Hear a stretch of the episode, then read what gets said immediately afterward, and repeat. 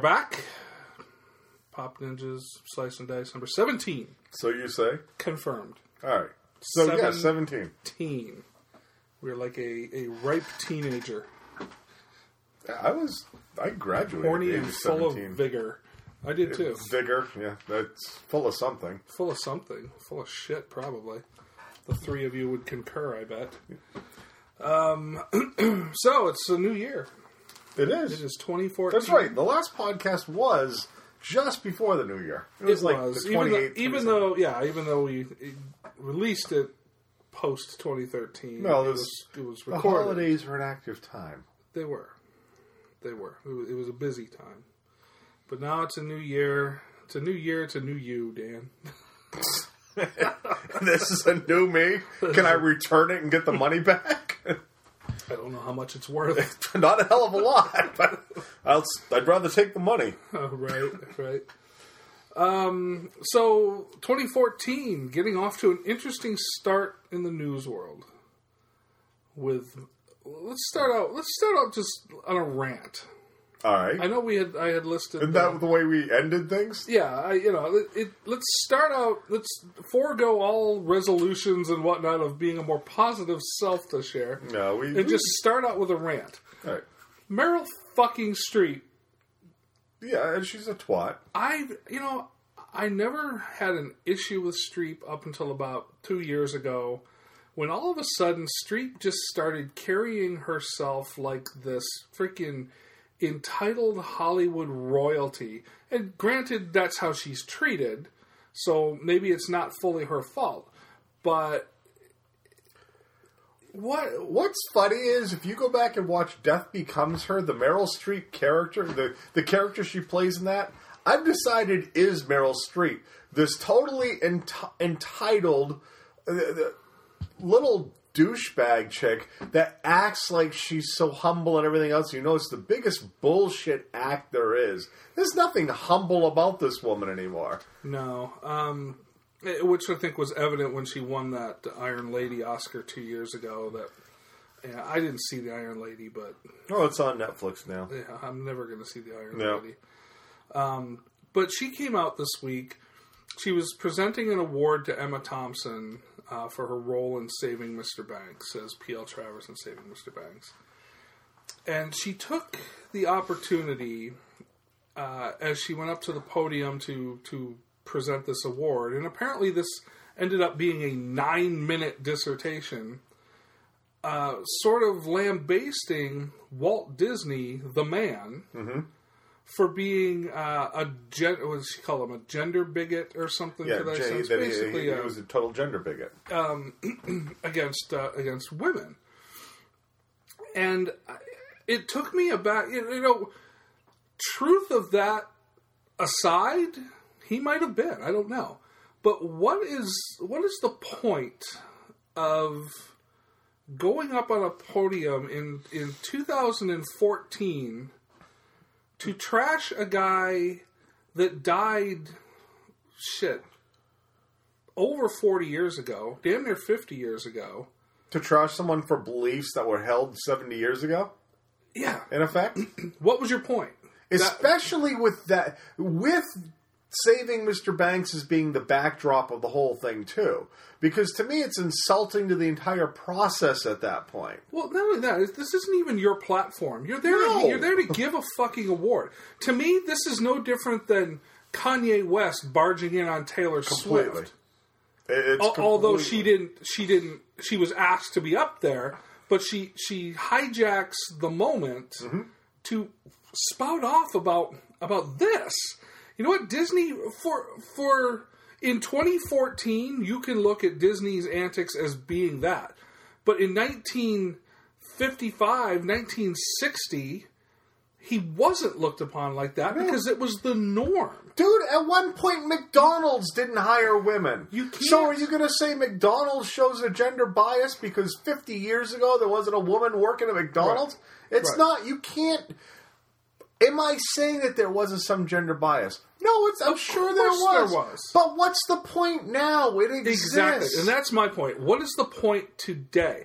It isn't 1960 anymore. It's 2014. And that bias and this will ruffle some feathers. That bias, that level of bias, doesn't exist. No. it does not exist today. And how did that gender bias in any way affect Meryl Streep?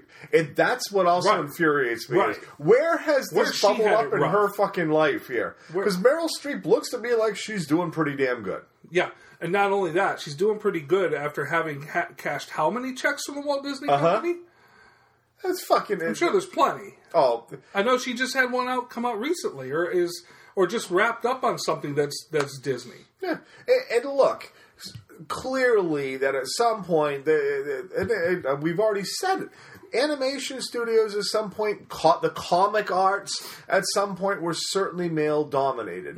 We're not arguing that, but Everything was male dominated. Right. Every single thing that Walt Disney grew up in and around was male dominated. It was it was part. It was the of time. The time. men went to work during the day, came home. Their their, their housewives had supper waiting for them when they got home. During the day, they did the cleaning, they did the cooking, they read good, better homes and gardens. That's what they did. Unfortunately, that's history. Right. Is it right or wrong? It may be wrong now, but that was the accepted way of life sixty years ago. Right. Period. Right, but instead, but as usual, instead of celebrating how we've evolved as as people, we choose to just continue to. It, it's just like it's like uh, an African American today who quotes uh, you know, the slave times. You know, you weren't a fucking slave. No. Your parents weren't slaves. Your fucking grandparents No. weren't slaves. Just stop it. Uh, I'm not saying racism doesn't exist, but you're not a slave. Meryl Streep, you are not a woman that's been, um, you know, mistreated or ignored or anything like that due to society and stuff like that. I would You- love to be able to ignore her, but I can't. yeah, no shit. And she's probably going to get a fucking nomination again just because she's Meryl fucking Streep. Right. You can't be the top in the top five best performances every role you take. No, Every single role you take is the top five. Really? Pretty sure I've I haven't even seen her role. I'm pretty sure I've seen five roles that she isn't gonna gonna get into. It- It's, uh, And it's what also infuriates me in this too is I, when it comes to Walt Disney, and it also bubbles up with the, the fascism thing and the, the anti Semite thing. Again, let's stop with it because it's so many years ago. Let's just embrace and thank him for what he gave to our childhood. Walt Disney. Is your cat? Oh, I thought your cat was puking, but it's a cable that just fell down for some reason. Which is interesting that it just fell down now. yeah, no doubt. I don't know why that would just suddenly. Anyway, we're talking about a cable falling on it. Walt Disney was such a major part of everybody's childhood. Now that, that that doesn't give him a pass from indiscretions. No, no. But it's to say, you know what? When you look at the ledger here, the fact of the matter is, let's just say it's done, it's past, and thank you for giving us happiness in our childhood. Well, I guess I, would, I guess I would like to know what what Meryl Streep's source is there, because for every article out there that's negative about Walt Disney, I can find an equal article that's not. Right. I the people have already come out and said that weren't even associated with the family so much. That said that that Walt Disney was like that early on, but he was evolving as well. Now, unfortunately, Disney died you know, fairly young for Yep. By today's standards anyway. He died before the Magic Kingdom in Florida even opened. I believe he died in 70. So the guy's been dead for 43 years. Um, and they said that his you know, p- there were women working in the ink and, and departments and animation and stuff when he died because he'd come around to that. It was a si- It was just the times. It's- Again, we've already said it, but it was the times. Period. And and to to try to remove him from that and then lambaste him is just not fair. I think a good example is uh, Clint Eastwood's character in Gran Torino, who harbored these these ill feelings towards uh, basically Asian people um, until he got to know them a little better, and he and he evolved and stuff like that. But it, it'd be like trashing out your your ninety something year old uncle today for calling a Japanese the Japs Right. doesn't make him racist. Well, maybe it does make him racist, but he's 90 something years old. He comes from a time like that. He, he he went to war against these people. Just, just what's the point? There- What I is think- your end game? I That's think it was uh, on Louis. Maybe, maybe, maybe not. And I, my, I'll even say my grandmother, who's been dead for thirty years now, also used term Brazil nuts. Oh. What did grandparents ever call these? Oh, we're about to get bleeped. Well, not bleeped because we're doing the bleeping nigger toes. That's what they were called. Huh? That's what I, my grandparents and they. My grandparents were anything but racist, but it just was what they were nicknamed. Right. Whether or not people want to lambaste them for it, which Now, now, they you would. wouldn't- Well, you wouldn't call them that now. No way in because you understand why that you a bad understand thing. the hurt that it causes. Sure. But you can't look at somebody who didn't grow up in a time when they when there was that sentiment of hurt that it caused and then lambaste them for it. Right. That's not fair. You Right. can't You- you were- remove people from their own time. you are comparing apples to oranges Right. by by talking about gender bias from Walt Disney versus somebody today. right. You, you just cannot remove people from and their I, time. It's and I guess and I just guess I, I guess I wonder what was her point. What was she trying to accomplish by standing up there, taking time away from uh, Emma Thompson to to say these things? So and, and you know what? She used it as her own personal soapbox moment, which Yeah. blunted anything for Emma Thompson at that point, who is another very accomplished actress. Yeah. and and I'm sure Emma Thompson isn't acting like she she doesn't gain anything by by getting pissy over it. She'll end up coming out Well, like some. and all the critics of Saving Mr. Banks go, ah, they didn't show the real Disney. They were trying to show the real Disney.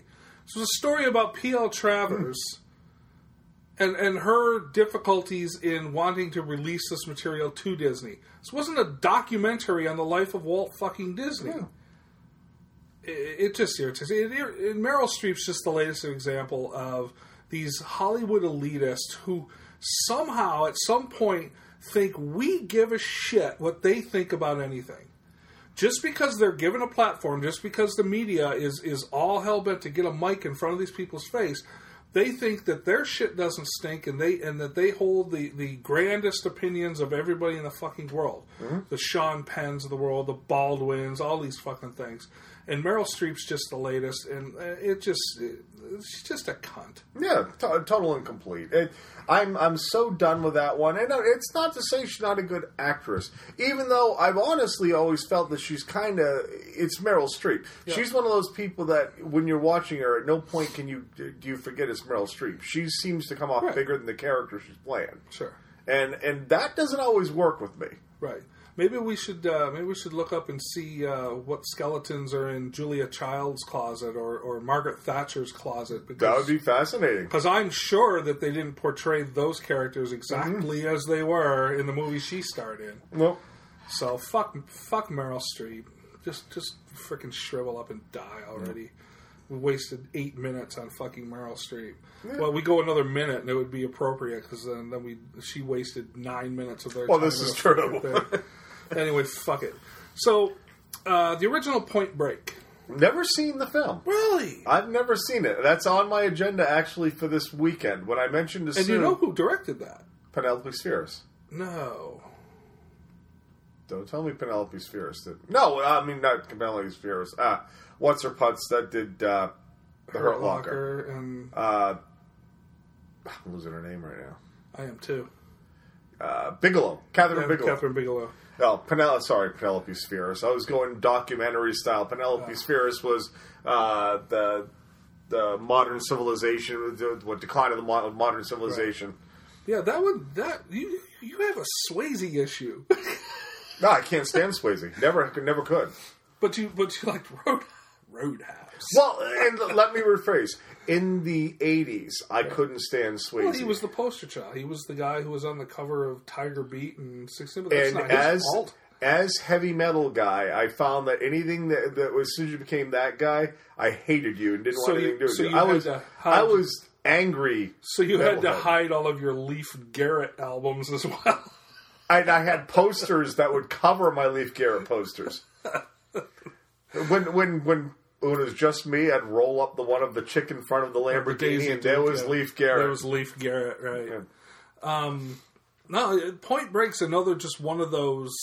it's very Roadhouse in that it's just one of those films that you know there's nothing that special about it, but it's one of those films that if you run across in this on the scanning through TV channels that you just sort of sort of land on and you just keep watching Well, it. and admittedly, it, it is become. It's one of those films that's become almost iconic. Everybody can picture, even if you've never seen the movie, you can picture certain scenes from Oh, yeah. it. They uh, that just Um, and it's one of the few roles post Bill and Ted that that Keanu Reeves is is tolerable. well, there's surfing in it, dude. is tolerable, although he's not the surfer guy. no, but Um, it's all about Bodhi, which was Swayze's Yeah. character.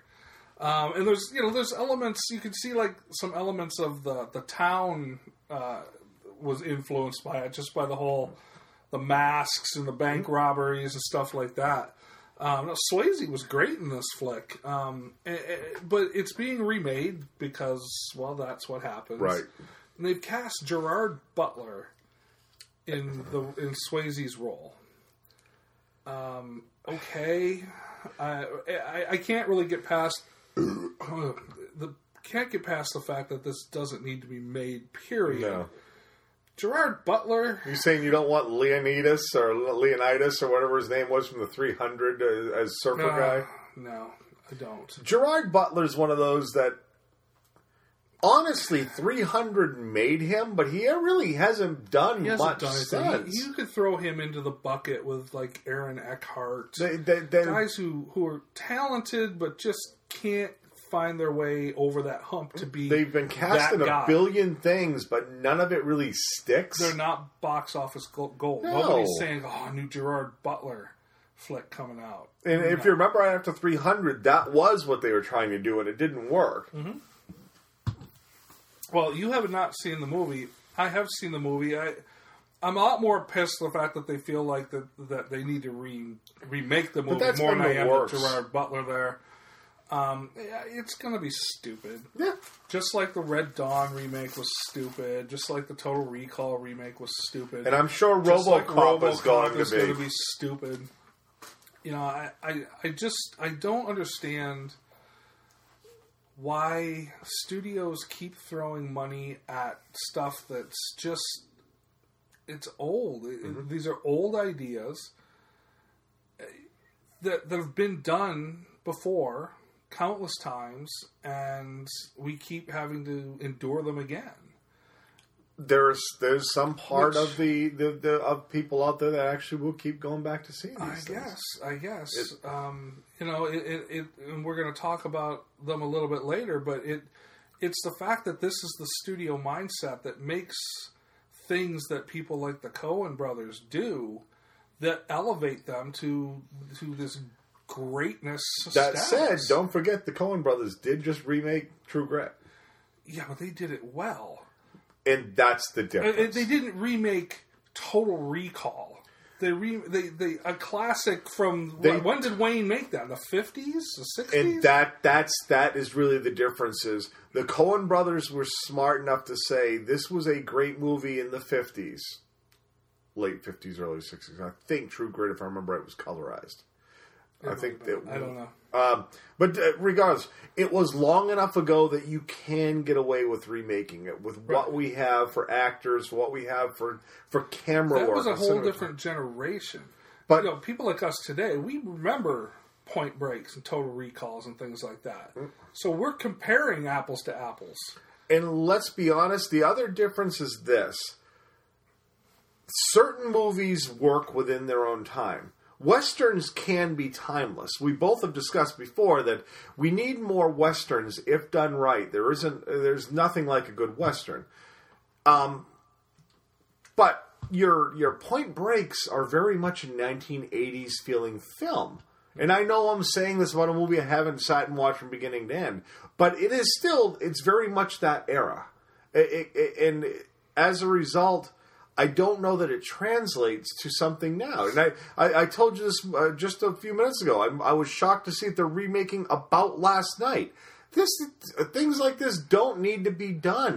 There's certain wells you don't need to keep going back to. It was. Jim Belushi, wasn't it? Demi No. Moore. Uh, yes, yes, it was. And was it Andrew McCarthy? I thought about. I don't remember. Was it? Yes, it was Jim Belushi. Jim was it. Rob, was it Rob Lowe or was it? Uh, might have been Rob Lowe. it was uh, somebody from like It's that. very, very rat, uh, Brat Pack. and his buddy was Jim Belushi because when he said that he slept with a, oh, was it Danny or Bobby?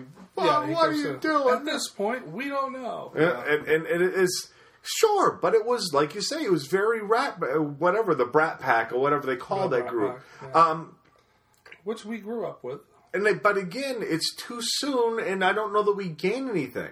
The difference with True Grit, we have enough technological advancements when given to the right directors, will find that little piece that wasn't done Right. correctly or wasn't done well enough and can be approved upon. I don't know that Point Break is that movie. Right. And I don't know that we have that level director attached to Well, film. To my what- knowledge, we don't. That's what makes the original Point Break A point Break so great to watch is because of its cheesiness and 80s and say it's just like the Karate Kid. I love the original Karate That's Kid. That's a great movie. This this Eh, well, bastardization a- that they made the, with uh, Jaden Smith and Jackie Chan. Come on, it was dumb. It was stupid. Why are you trying to rape our childhood here? Um, but yeah, they're they're going to do it regardless. They're going to stick Gerard Butler uh, in the lead, which which pretty much tells you that not a whole lot of people are going to go see it. But whether we like it or not, it's going to happen. Um, I don't care one way about who they casted. I, I care more the fact that they're even doing it, which is just dumb. Did you More know some of the movies this director did? Who? His name, that the one attached to Point Break, Uh, no, who is who is doing Point Break? his name is Ericson Core. Never heard of him. Filmography in terms of directing. he did that nine, 2006 movie with Mark Wahlberg, Invincible. Wasn't that the one about the guy making the Philadelphia Eagles? I think so. And that's about it. He's been attached to other films. He was involved with Daredevil. He was involved with Fast and Furious. But it But sounds like a he's director.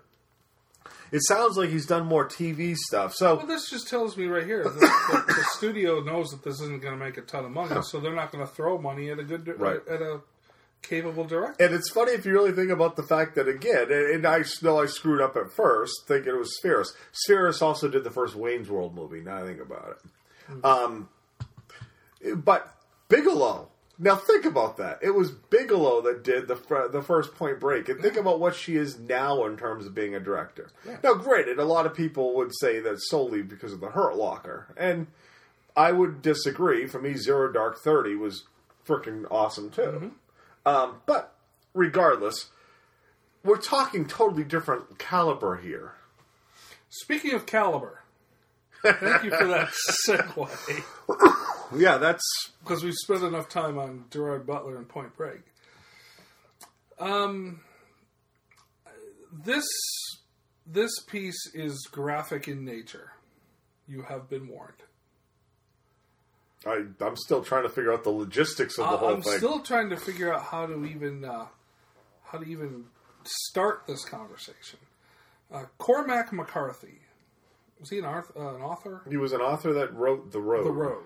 That's right. which I've never seen the film. I haven't I've heard it's heard a it. very, dark, dark, and film. dank and, and That there's that, that's nothing. You, there's no happiness at any point in this movie. no, wasn't that uh, wasn't that Viggo? It was Viggo and, and some kid? yeah.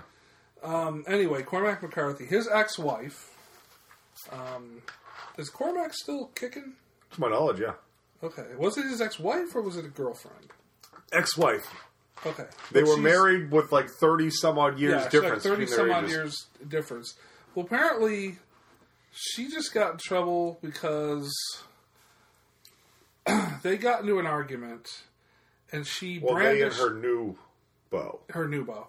That right, exactly. Cormac's not a piece of this. The only tie he has here is his, this is This his is ex. ex-wife.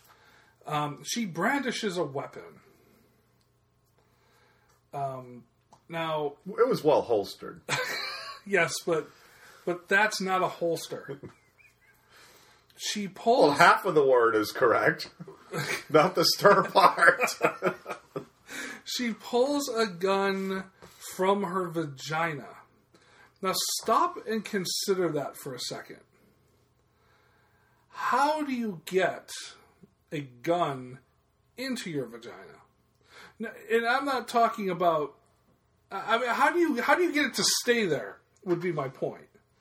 I don't own one, so I, I don't Well, know no. what kind of muscle Well, talent is needed. I don't think it was like a sawed-off shotgun. It was like a handgun, unless it was a squirt gun. She pulls the gun. It was a pea shooter. from her vagina and points it at the dude's head. I drug induced here. Well, again, it, the, the, going further back, so they were getting into an argument, about was it Aliens. in stories or something? yeah. and it got so heated that she checked herself out to go put on lingerie, come out, do a sex act with the gun Yeah. using her vagina. And then she was so pissed, she then turned the gun on her boyfriend. now, maybe this is foreplay. It could be. Because if you're going to have an argument with your boyfriend or girlfriend or whatever about aliens, and it escalates to the point that a gun goes up inside you, I, I think all bets are off as to what you're really into. Uh, yeah, I, I, I, I really don't know what a person's motivation is with that type of abstract uh, love making. Don't say thinking outside the box because it's very inside the box. very inside the box.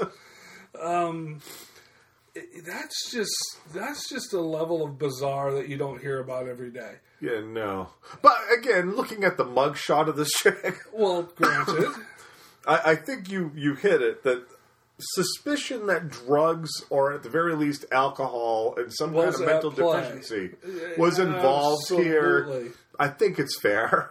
I think it's a good thing Cormac got out of this relationship. yeah, I I think so.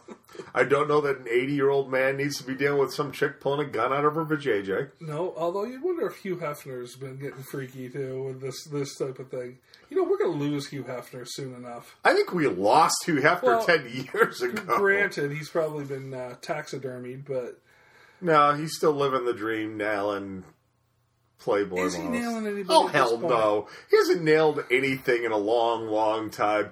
It, it, that I always love when you have these Playboy chicks who are like, "Oh, I'm, I'm in love with you." Get stop with the in love with you thing. All right, you got the job, okay? Right, And yeah. I think the only thing they fall in love with is the the money. And Absolutely. and by being in love with Hugh, at some point you'll have your own special issue come out. Right. And if you're a Playboy model and you're into it, yeah, there's boatloads of money to be had doing it. And certainly if you get the special edition that's attached to you, you're talking a few million dollars for pos- posing naked. I get it.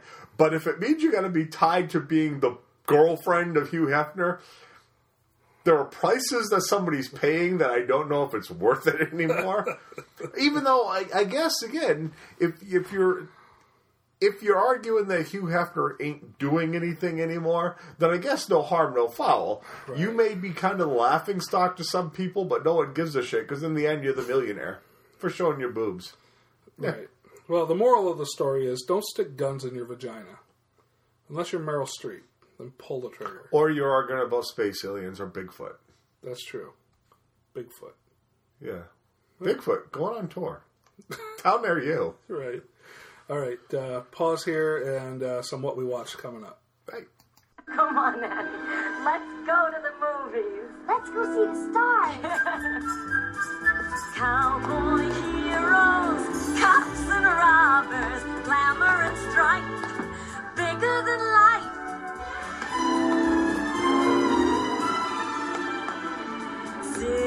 Sitting in the darkness, what a world to see.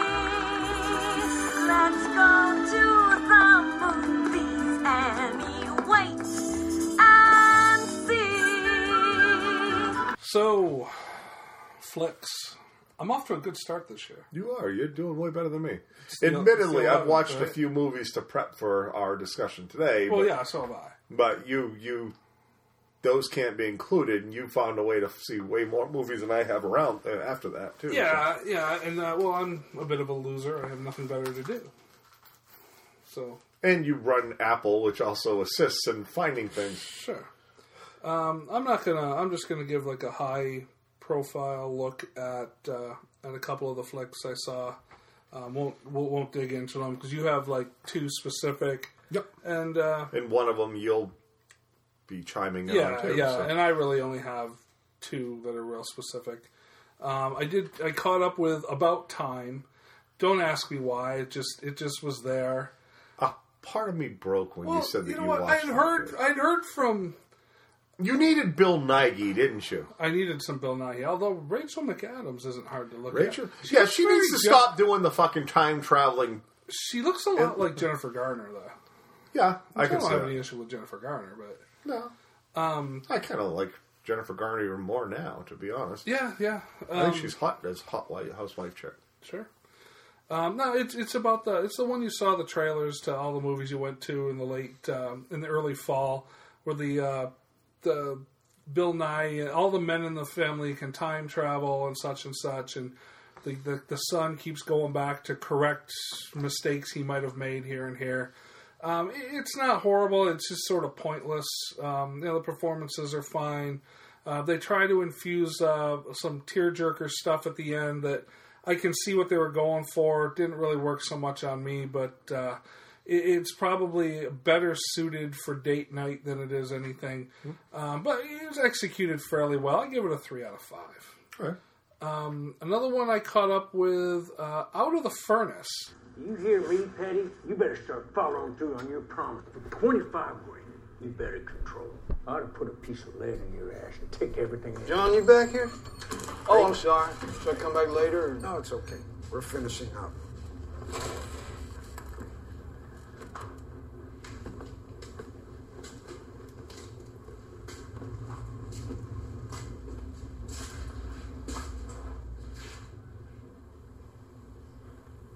Your mom teach you to barge in my cab?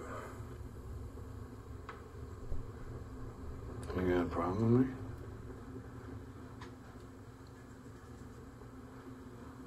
I got a problem with everybody.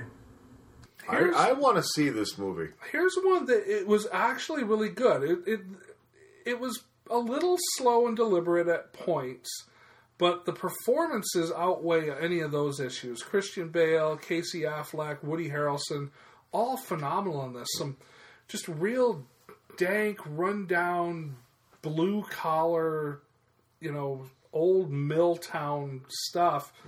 And Casey Affleck is uh, is out of the military after four tours in Iraq, and he's not dealing well with the fact that he's just sort of fucked up in the head. He thinks that that the world owes him more, or at least the government owes him more than having to just go and take some mill job and stuff like that. So he's making his bank off of off track betting and being in some sort of local fight club. So suffice it to say, he's not making a whole lot of money.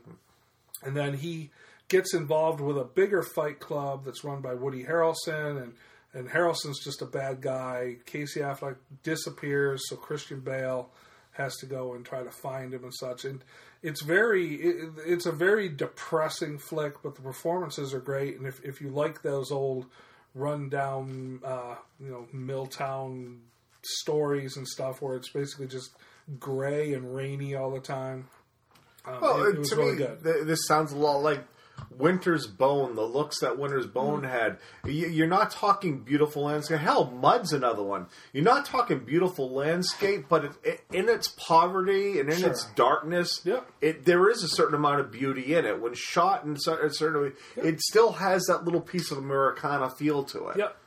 For, for, for better or worse. There's no there's no beauty in in uh, out of the furnace, but uh, it is one of those little those little overlooked flicks. And if you like, Did if nothing you at like, the box office. no, if you well at the time of the year it came out, it was just swamped by Mm-hmm. everything, uh, all the big ticket stuff.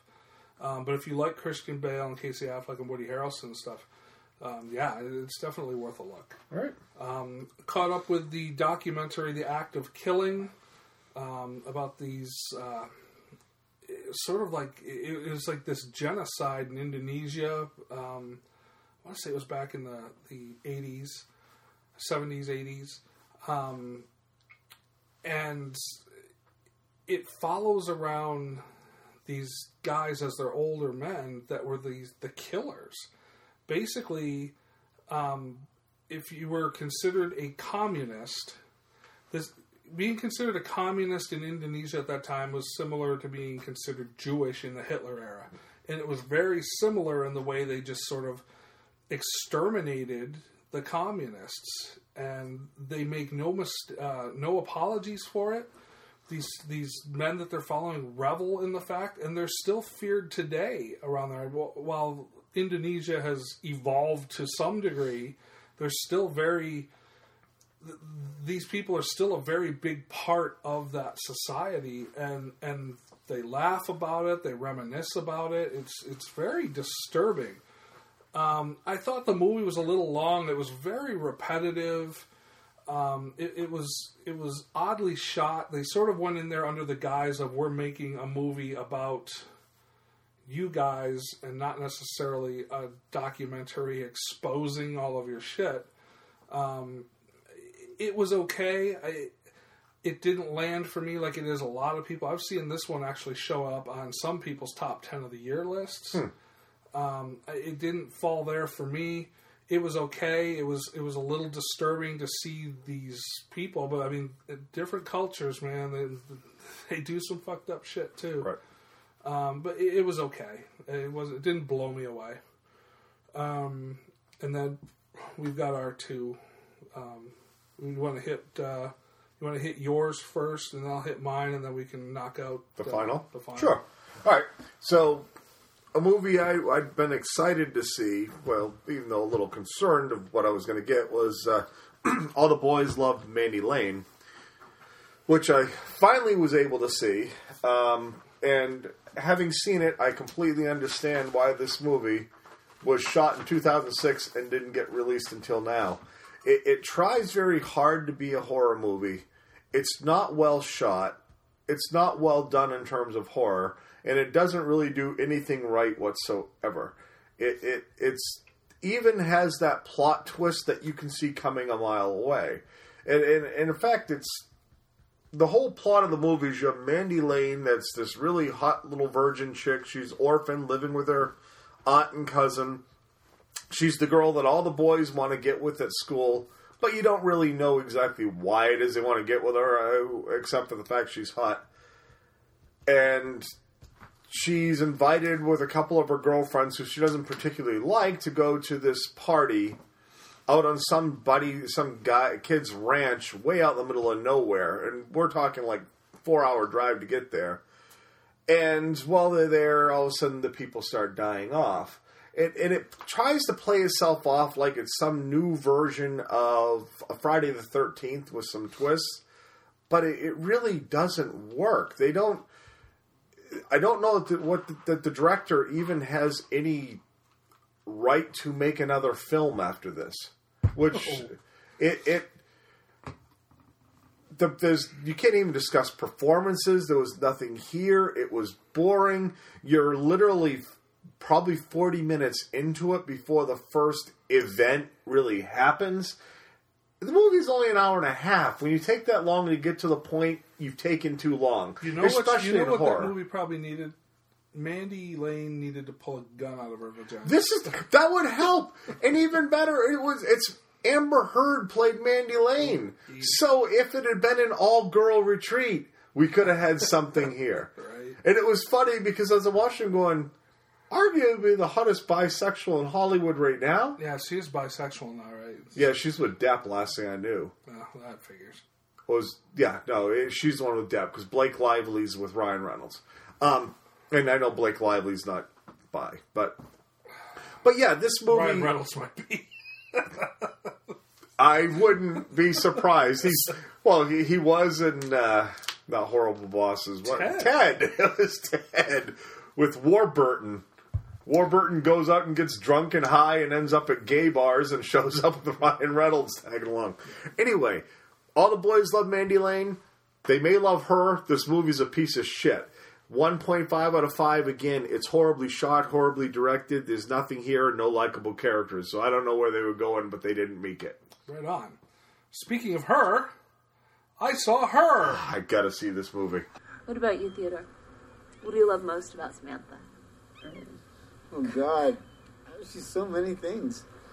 I guess that's what I love most about her. You know, she isn't just one thing.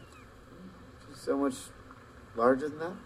Oh, thanks, Theodore. See, Samantha, he is so much more evolved than I am. You know what's interesting? I used to be so worried about not having a body, but now I, I truly love it. I'm growing in a way that I couldn't if I had a physical form. I mean, I'm not limited. I can be anywhere and everywhere simultaneously. I'm not tethered to time and space in a way that I would be if I was stuck in a body that's inevitably going to die. Yikes. No. no, no. I didn't mean it like that. I just meant that it was a different experience. No, no, no, Samantha, we know exactly what you mean. We're all dumb humans. No. no, no. Sorry. Um, definitely one of the ones that I was uh, when I put an asterisk next to my top ten films of 2013 that we talked about in the last podcast. The asterisk was uh, I hadn't seen Llewyn Davis and I hadn't seen her yet. Both of those have been remedied. Um, her getting a whole lot of love. Uh, it's it's a good film. I, I, I think it's one I need to see again. Um, It's Spike Jonze, right? it is Spike Jonze. Um, the first viewing, while I thought it was good, it didn't blow me away. Um, I think we need to, and I, I ranted on this earlier. Scarlett Johansson is is purely voice actress here. She's basically voicing the uh, She's like some new version of Siri, right? With Yeah, that's but- got almost an AI to it. Yeah, exactly. They call it uh, they call them the OSs, operating systems. It's basically um, it's basically like a Siri, only it's got more I don't know human qualities to it. It, it can it can evolve, it can feel emotion, and that that kind of stuff. So it'd be like talking to a real person, just not a physical person. And and she's the voice actress in it, and she does a great job with it. But can we stop with the Academy Award nomination love for these types of roles? You're sitting in a booth reading a script. I I don't know, other than some inflection at certain points, why this is some crowning achievement for anybody. And Andy Serkis, when he does the uh, stop motion stuff, it's great work, but it's It's still different. It's, not different, you're you're not front and center in a film right? at any given point. It's your voice or it's your actions, but it's Right. not both. Right. And to me, and uh, this this was almost to a certain point. Yeah, I, I I gotta avoid how far I go with this, but kind of the way I felt with the artist and a lot of love that people gave for that. Which, but I will say, uh, Jean uh, Desjardins. Desjardins. Whatever it was. There was a little more to his acting than just it, it it was slightly different it wasn't just a one trick pony and i get that whereas what you're putting out there is still one trick Right. it's still there's still just one aspect of acting being put out there And it's nothing against Johansson. No. Because she, she did great. And Joaquin Phoenix, I think he deserves to have the nominations for, for acting here. It's just the story that was, was just, the other name mentioned on that art that on the, the prediction Um, it, it was just okay for me. I, I feel like I've seen this scenario play out before in movies. Like I said, I take it all the way back to Mannequin. As like stupid as a movie that 84 was. or 85 yeah, it, it's it's basically dude who's a bit of a loner, socially awkward, kind of a loser. You know, he. And to be fair, this guy did have a wife, and they just divorced. And the wife was played by Rooney Mara, and her role isn't big enough here to really make any any impact on the film. But that's why he's alone. But it's interesting. You can tell. It never tells you, I think, what year it is, but you can tell that it's it's in the future, not too far in the future, but but in the future. Um, and it seems like that that he's not the only one who is having a quote unquote relationship with an OS.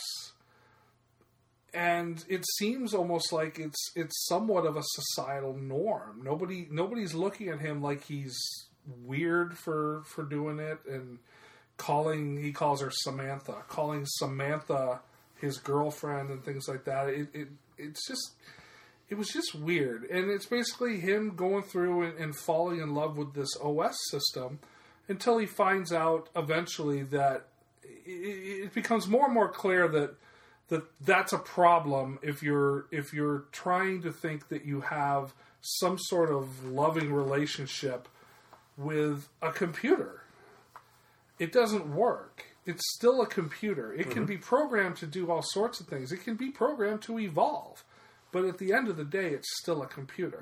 And when it, when it dawns on him towards the end that his his quote unquote love is still communicating with thousands of people around the world at the same time she's telling him he she loves him and stuff like that it just yeah it's just kind of weird I, I found him to be more of a just I found it to be more sad than than interesting.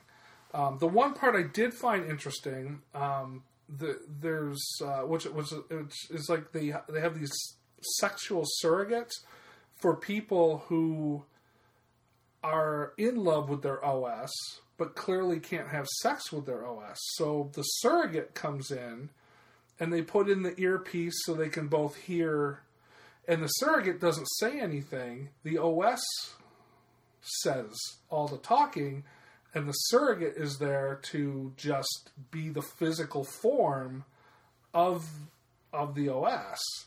So when are we developing this technology? right. um, so I thought that that was that was interesting.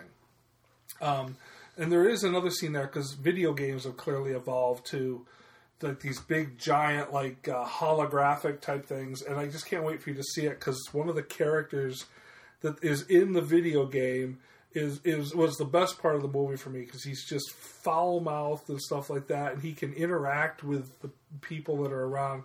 You got to see that to appreciate it. It was a good movie. It was executed well, and the performances are top notch. It just didn't really do anything for me. Mhm. I, I still give it probably a three and a half out of five because there's really no reason to trash it. It just didn't didn't work for me on a story level. Didn't feel like anything fresh to me. Um, so it, it won't crack my top ten. Right. It would be in my top twenty. It wouldn't crack my top ten. All right. So the last movie we have to discuss, we both saw. Right. Um, and, and this also, I got to see where this is going to land. I presume it will still, it'll definitely land also in my top twenty. I don't know if it'll crack the top ten, but it it it, it might. It will crack my top ten. Um, the new Woody Allen flick, Blue Jasmine. I want to go back to school. I want to get my degree and become, you know, something substantial. I can't just do some mindless job. Ugh, I was forced to take a job selling shoes on Madison Avenue. Oh, so humiliating. Friends I'd had at dinner parties, our apartment came in and I waited on them. I mean, do you have any idea what that's like? No, one minute you're hosting women, and the next you're measuring their shoe size and fitting them. Erica Bishop came into the store. She saw me, was so embarrassed for me. She slipped out thinking I didn't see her. I saw you, Erica! Yes, with the absolute tour de force performance by Cate Blanchett, who I've seen in enough things, but I've never seen her as the front and center character. I can't really say, not not with this much to work with, Right. and again, I, I'm always hit or miss with Woody Allen films. They're, they're, they tend to be understated. They tend to have some very nebbishy person at To some be point. fair, I haven't seen many. I, I've seen plenty. My wife's really big into Woody Allen, um, and and they all have a certain look and feel of Woody Allen, and and I, and I get that's what people connect with because Woody Allen isn't the guy who's going to dump eighty million into making a movie. That's not Woody Allen. Right. His are very understated. He's very story driven, very character driven. Whether or not the characters connect with you in any way is is the thing. And what was fascinating with this movie is I say that the character is so her Cate Blanchett's character Jasmine Not is likable. so not likable. However, she's pitiable. I get how she got to where she's at. Yeah. And, and basically, uh, this at a very high level, she's a person who had a boatload of money for a very long time and has a obscene, obscene uh, amount of money. disgustingly, uh, but it was kind of ill-gotten gains, not necessarily of her fault. Yeah, she didn't earn it. She married into it. Right. But her husband kept doing it and she knew what was going on. So when it all comes crashing down, her life as she know it knows it is over. And all of a sudden she becomes the one who's got nothing and, and is basically having to look and look at rebooting her life and, and reconnecting with all those people that she pissed all over because they weren't good enough to be around her when she was at on top Right. and and so it, it's very it's it's a great story of trying coming coming to grips with all your own personal demons that you created. Mm-hmm. And, and and coming to to finding that that that middle ground as to what you really are and what you need to be to exist. And, and whether I, I would argue that Cate Blanchett's character doesn't necessarily come to a complete and total level playing field that's No. not in this film and uh, it's it, Not a happy ending film. no, but I, I I saw this movie as more. This is what this is Woody Allen's kind of teaching to people. Look, if you want to be this kind of person, this is the kind of life you can end up with. It was more supposed to be a a, a warning film than anything else. And I don't. know- I'm not saying that he meant it as some public service thing, but again, there's no happy ending here for anybody in this film. Not really. I mean, there's there's there's plenty of characters introduced, but everybody has their own demons throughout this movie. It's it's all about everyone's demons. Whether or not you're that person who has lived off everybody else's uh, uh, uh, sorrow or or their their monetary losses, or something so simple as you just don't know how the fuck to keep a relationship. Right. And and well, just when she when she uh, had hooked up there with Skarsgård, all she all she had to do was not tell two little white lies, Right. and she'd have had the world by the balls again. but she was so used to being it, it Yeah. being that person that had to put on airs and assume because of what she used to be she assumed that these were answers that people wanted to hear and she put them out there unfortunately for her they were answers that you can't give because they're lies that Right. once they're out there And it was poetic justice that it was really, if you think about it, it was uh, Dice Man's character that ultimately brought her down. True. Is, is very very true respon- when she was responsible for really bringing him down, or her Yep. husband was. Yeah, the, the the the only chance that Dice Man's character ever had in life, and they pissed all over it. Right. They destroyed it, so he, in effect, was what brought her down. Right. And yeah, I, I just thought this movie was an absolutely brilliant film. It was, and Blanchett's performance, Oh, it was just She's amazing. guaranteed an Oscar nom. Um, I would probably say she's a front runner to win at this point. From yeah, Um, yeah, no, I, I agree. It, you know, I'm not I'm not a Woody Allen aficionado. I, I liked uh, what was it Midnight in Paris enough. Um, I, I may have seen one other Woody Allen film in my life. I haven't even seen his classics. I, I Mighty Aphrodite probably is the one that stands out with me. I, I love that film. Um, yeah, but this this here is uh, is definitely my favorite of the ones I have seen. And yeah, Right. Cate Blanchett is, is fantastic. I, I, I loved it too. It's a it was an easy four and a half for me. Yeah, it, yeah, four and a half is where I'll land. And, and again, one thing with Woody Allen films is you're going to get an interesting cast of characters. Sure. People uh, seem to enjoy doing Woody Allen films.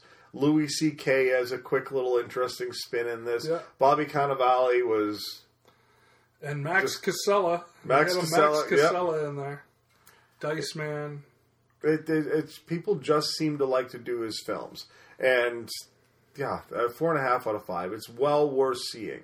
Don't look for a happy, fun Woody Allen film here, though. It's it would be the wrong film. No. All right, uh, we will pause here and do a little quick uh, top ten most anticipated flicks of 2014 All as of as of today. As of today, yes.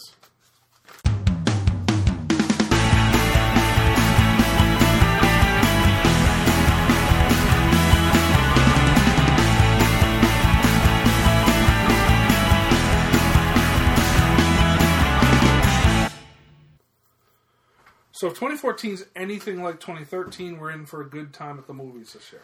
Hell yeah! And- and what's funny is when I was doing my list, I forgot how many movies were coming out because so much of the attention's on 2015 at this point.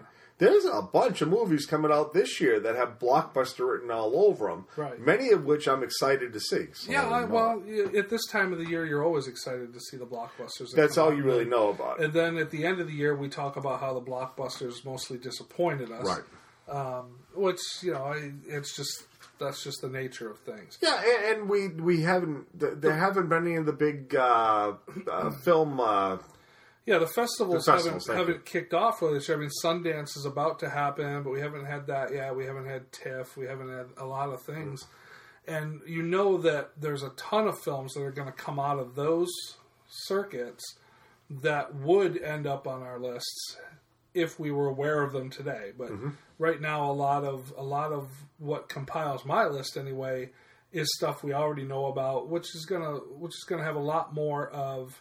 You're gonna find a lot more blockbuster fare on my most anticipated list this time of year than you're gonna have on my best the right, end of the year. and, and fair enough. Again, it's yeah, there's so many independent films that until after the festivals, they really they we there's no release date. We don't even know you'll see them this year at this point. Right. Um, do you want to kick off? Sure. So my number ten is actually a blockbuster, and a lot of people would put it way higher. But the franchise doesn't mean as much to me as it does others, and that's X Men: Days of Future Past. I, I'm I'm really excited to see what they do. My concern with this is I was very happy with the latest X Men film, leaving out the origin films. And I don't know that I needed a revisit with the old cast. I'm almost afraid of how this is going to gel. Because some of the old older films are fine, some of it doesn't play off as well. So I'm a little concerned. However, when when you considering the the the, the road that had already been built with with the X Men First Class, I'm excited enough to think this could this has potential for me being a very good film. No, I agree. And I, I, Singer, right, is the one Yeah. doing it, and, and I certainly like the first effort. Yeah, absolutely. Um, I, I, I, that was one of the pleasant surprises was X Men First Class. So I am interested to see what it didn't make my top ten, but uh, it definitely. Uh, no way to open that. Yeah, I'm going to. um, but it's definitely uh, something I'm interested to see. You know, X Men for me has always been just sort of one of those. Ah, yeah, it's X Men flick. I'll, I'll go watch it because Right. I, I like them, but they don't they don't blow me. It's not the level of excitement I usually get for like a a Thor or a, uh, an Mhm. Iron Man or something like that. But yeah, no, definitely good stuff. Uh, my number ten is basically a sequel to what I consider to be the gold standard of action flicks, uh, the Raid Two Berandal.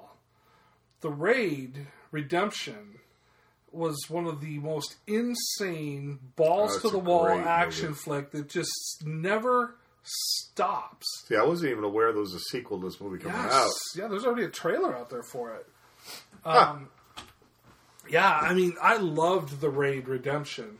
Um, that was just just balls to the wall nonstop, and apparently this one here is picking up uh, hours after the last one drops off, and I expect hopefully it's just another just drop dead balls to the wall. Let's be honest. Every now and then, you just need a fuck all Yeah. uh, preconceived notions.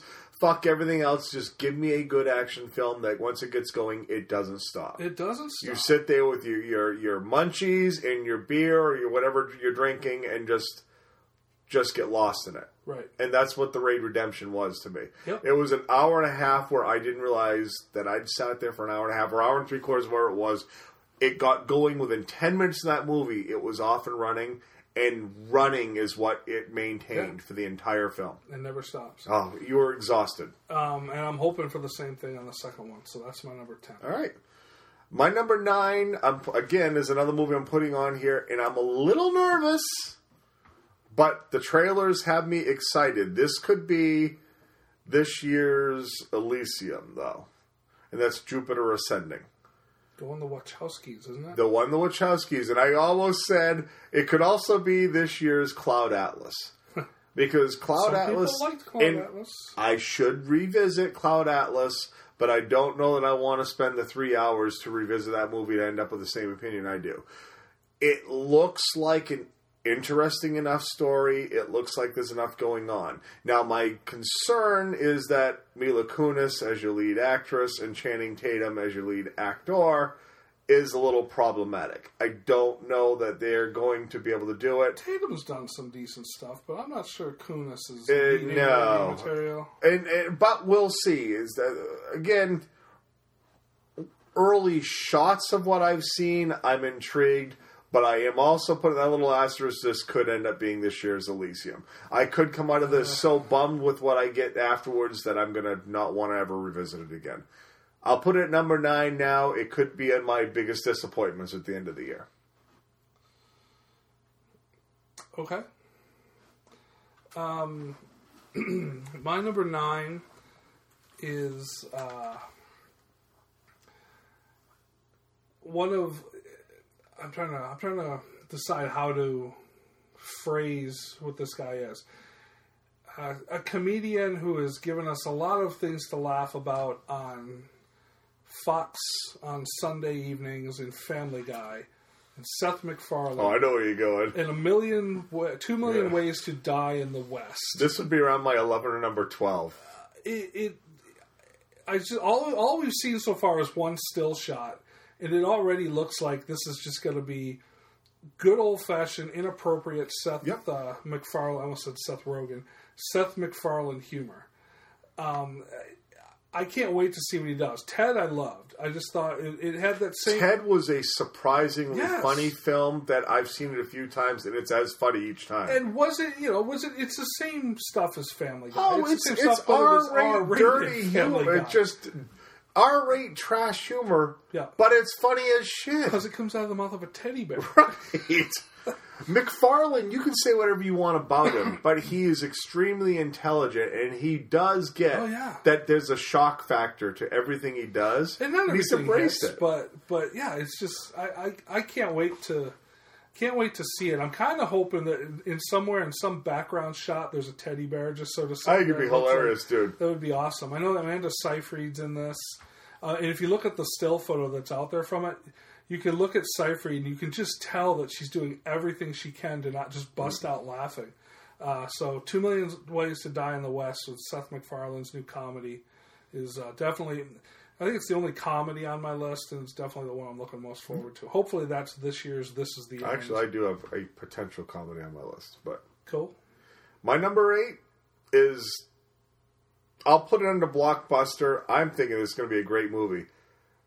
Bring me some fucking Godzilla, but dude, Mm. I cannot wait for the new Godzilla film. Mhm. Early word, early looks at it looks freaking gorgeous. It looks like they understand what people want in a Godzilla movie. I hope so. I, I hopefully it's not that abortion from the '90s. Right. I, I'm going to say not having Roland Emmerich involved may be a saving grace here. A lot of people look at Cloverfield as more of the modern day Godzilla.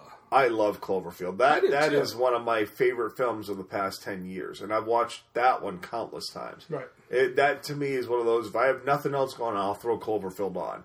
It's just a great film, and you know what they they got right in Cloverfield is there's payoff throughout the movie. Right. They didn't keep giving you these glimpses. You can have something that big trashing a city and nobody get a glimpse at what you're dealing with. It's that every time they give you a glimpse, you got another wrinkle thrown into it, and that's Right. what works. I'm looking forward to the Godzilla film. I am too, to the point where that'll be a little higher on my list. All right. Um, my number eight, or uh, we number eight? Yeah, you're on number eight. Number eight. Um, Inherent Vice. Jena Malone, Joaquin Phoenix. Uh, Listen to this cast: Jena Malone, Joaquin Phoenix, Reese Witherspoon, uh, Josh Brolin, Owen Wilson, Maya Rudolph, Benicio del Toro. You know, lots of good names, but the name that, that strikes out the most is that it's it's P.T. Anderson. Um, and I, I I I don't always love everything he does, but he definitely gets my attention. He's definitely one of those directors where I will go and see everything that he does. Um, I liked The Master quite a bit when I saw it. If nothing else, he gets just phenomenal performances out of out of actors who sometimes maybe you don't don't see as those top performers. We saw what he got out of Joaquin Phoenix last time he worked with him uh, as Freddie Yeah, Joaquin Quell was great in that. um, you know, Philip Seymour Hoffman, we assume greatness from, but uh, if you look at the performances of the master, I'm looking forward to see what Anderson can do with uh, with Jena Malone uh, as one of them. Um, and basically, as it's written, it's in Los Angeles, 1970. Drug fueled detective Larry Doc Sportello investigates the disappearance of a former girlfriend. Sounds very P.T. Anderson plottish to me. You know that it's going to be a good character driven story, so I'm, I'm all on board with anything he does. All right. It's Inherent Vice. My number seven is I, I'm assuming is a comedy, The Grand Budapest Hotel. Ah. I, I this movie the, from the first trailer, I, I was Speaking of Andersons, I, I was hooked, and and like I say, I'm assuming what we're dealing with is the trailer because this particular Anderson uh, is a trailer, is a comedy. This Anderson West is the West type Anderson, is known The for West comedy, type. the West type Anderson. But Quirky comedy. such understated, quirky comedy. I get that it doesn't work for people. It does work for me. And this this comes out in what two months, I believe. I believe well, it's a, limited, but usually his stuff will end up in a more wide release in around the the March April Yeah. of, of the world. and and I, I am so down for seeing Grand Budapest Hotel. Well, that's actually my number seven. Oh, well. it? So is all right. Grand Budapest Hotel. Yeah, I mean, if nothing, I like I like most of what he's done. I love the Royal Tenenbaums. Uh, I loved Moonrise Kingdom. That- was that's such a great movie. And this looks to be right in line with that, just that quirkiness. So what I need to see that everybody talks about, but I've always just sort of shied away because it's, it's animated is Fantastic Mr. Fox. Right. But I've heard that it's that it's great. Um, I think that That's one, that weird animation too, right? Yeah, yeah, think so. That's why I shied away, not just because it's animated. It's that funky. That one and uh, the one I haven't seen of his is uh, The Life Aquatic with Steve Zissou. I've never. I've seen actually that. seen that one. That's a weird Bizarre. movie. But I know. Again, it's Wes Anderson. I've seen Rushmore. Rushmore, not my favorite of his. Not that that's a quirky, fun movie. I'm not as big a Jason Schwartzman guy. No, I'm not and, and I, I find him to be, at times almost be a pretentious douchebag. Yeah. Who thinks way too much of himself? So I, I that one was a little problematic for that reason. Again, much like the Patrick Swayze thing, I go in with an attitude about an actor. I can't do much about it. So Your number six. my number six is actually a part one, and I will put the Hunger Games Mockingjay on here. And the only reason I'm saying it's it's number six and not higher is because it's part one. And I, I'm struggling with this splitting of final chapters of things into two fucking movies. Now, It's not nothing more than a cash grab. it right. It's It- a cash grab. I haven't read Mockingjay. I don't know if it requires. I'm just about done with it. You could have easily made one movie out of it. and that's my fear. And uh, I, I'm look. I, I think that what we got in Catching Fire was so damn good. I can see where it's building towards a very good type finish, an interesting type finish, way more than I would expect to get from a no, normal YA kind of, of film. Um, so I'm excited for the movie, but I can't put it higher because it's gonna be fucking split into two, Mm. and they're gonna give us that shit, and I'm gonna have to wait six months to get the final chapter, and that'll piss me off. Or a year. Or a year. Yeah. If they don't, Which yeah, I haven't I heard heard- when the release date of the of the second half is. I believe it's going to be uh, Thanksgiving, Thanksgiving. Okay, so they're not doing like Harry Potter They're doing like The Hobbit Deathly Hollows Part One, Part Two. or Twilight. I don't even remember the Twilight release dates for sure. Shouldn't we be remaking Twilight by now? I'm sure somebody's pitching the Call idea. it Dusk or something like that. what are we on? Number six? That was my number six. My number six, Gone Girl. New David Fincher flick. Uh, Ben Affleck um, and uh, Rosamund Pike, I believe. Yep. Uh, he's sort of accused of the disappearance of, I won't say she's his wife. Um, On it's a birthday or anniversary yeah, or something. anniversary, I believe, a fifth anniversary or something Yep. like that. Um, and for me, the, the draw for me here is that I, you know, I'm I'm I'm certainly back on board with Affleck as much as a director, and I think his his acting has improved as he's gotten behind the camera. And this isn't his film behind the camera, but it looks like the type of role that maybe Affleck will work in Right. without being Ben Affleck. Um, and, and of course, Fincher. We know that we I like, love Fincher We stuff. love Fincher stuff. Um, and they say that the book is is phenomenal here. Um, you stole a little of my thunder, so I'll steal a little of yours. Yeah, because of this will, as I just ref- motioned to you, this will appear much higher on my list. Right. Um, so Gone Girl is my number six. All right. I think we're going to get some crossover here. So My number five is one that you and I have already discussed today, and admittedly, we don't know what we're going to get out of this movie Guardians of the Galaxy. Um, it- this is Marvel going uh, on a, a line rolling of the dice. Are. Yeah. It, it's it's we're talking characters that mo the average person outside of total comic book nerd have never in a million years heard of. They're they've got an interesting cast going into these characters, but it's what Marvel Phase Two or whatever they're calling it. supposedly there's like three phases of Marvel that's going on, and it could be uh, it could be this total piece of shit odd story or this could be such a fun new take on a superhero universe i'm leaning more towards that with what we're getting from marvel right now it's certainly the cast of characters is fascinating and the casting of the characters is interesting enough i'm on board so yeah guardians of the galaxy for me Sure. Uh, my number five was actually one that I believe ended up on my list last year and ended up getting pushed into this year. Mhm. Uh, the Monuments Man. Yep. Which is coming out here in about a month. Um, it's just you know it's George Clooney, John Goodman, uh, John Dujardin is in it. Uh, a couple other people who's uh, well, I think Matt Damon is in it yeah he is um, you know, about this this World War II battalion who was basically trained and pushed into Nazi Germany to to save or rescue priceless works of art that the the Hitler Nazis want to destroy. Um, and the trailers make this. It, it looks like a comedy to some degree, but it also looks like there's probably some pretty heavy dramatic elements as well. Mhm. The cast is phenomenal. I, I like Clooney a lot. I like you know their their political leanings aside. Um, you know, Damon and Clooney are, are, are two two fantastic actors. I'll see any. I'll I'll watch John Goodman take a shit for twenty minutes if if I thought I could. He's that. i won't go that far to watch Dude, scat film is- with goodman he but okay phenomenal. He- Goodman is great, and it would be a well done shit i will yes, give you that absolutely. It would be the most fantastic shit you've ever seen. Um, so the monument Monuments Men is uh, is my number five. All right. My number four, now we're really getting into blockbusters. Captain America, the Winter Soldier. I'm surprised that's that high on your list. Um, and the reason being, as much as the ca- first Captain America film didn't do that much for me, I, I early shots of this one look like we're going to get way more action.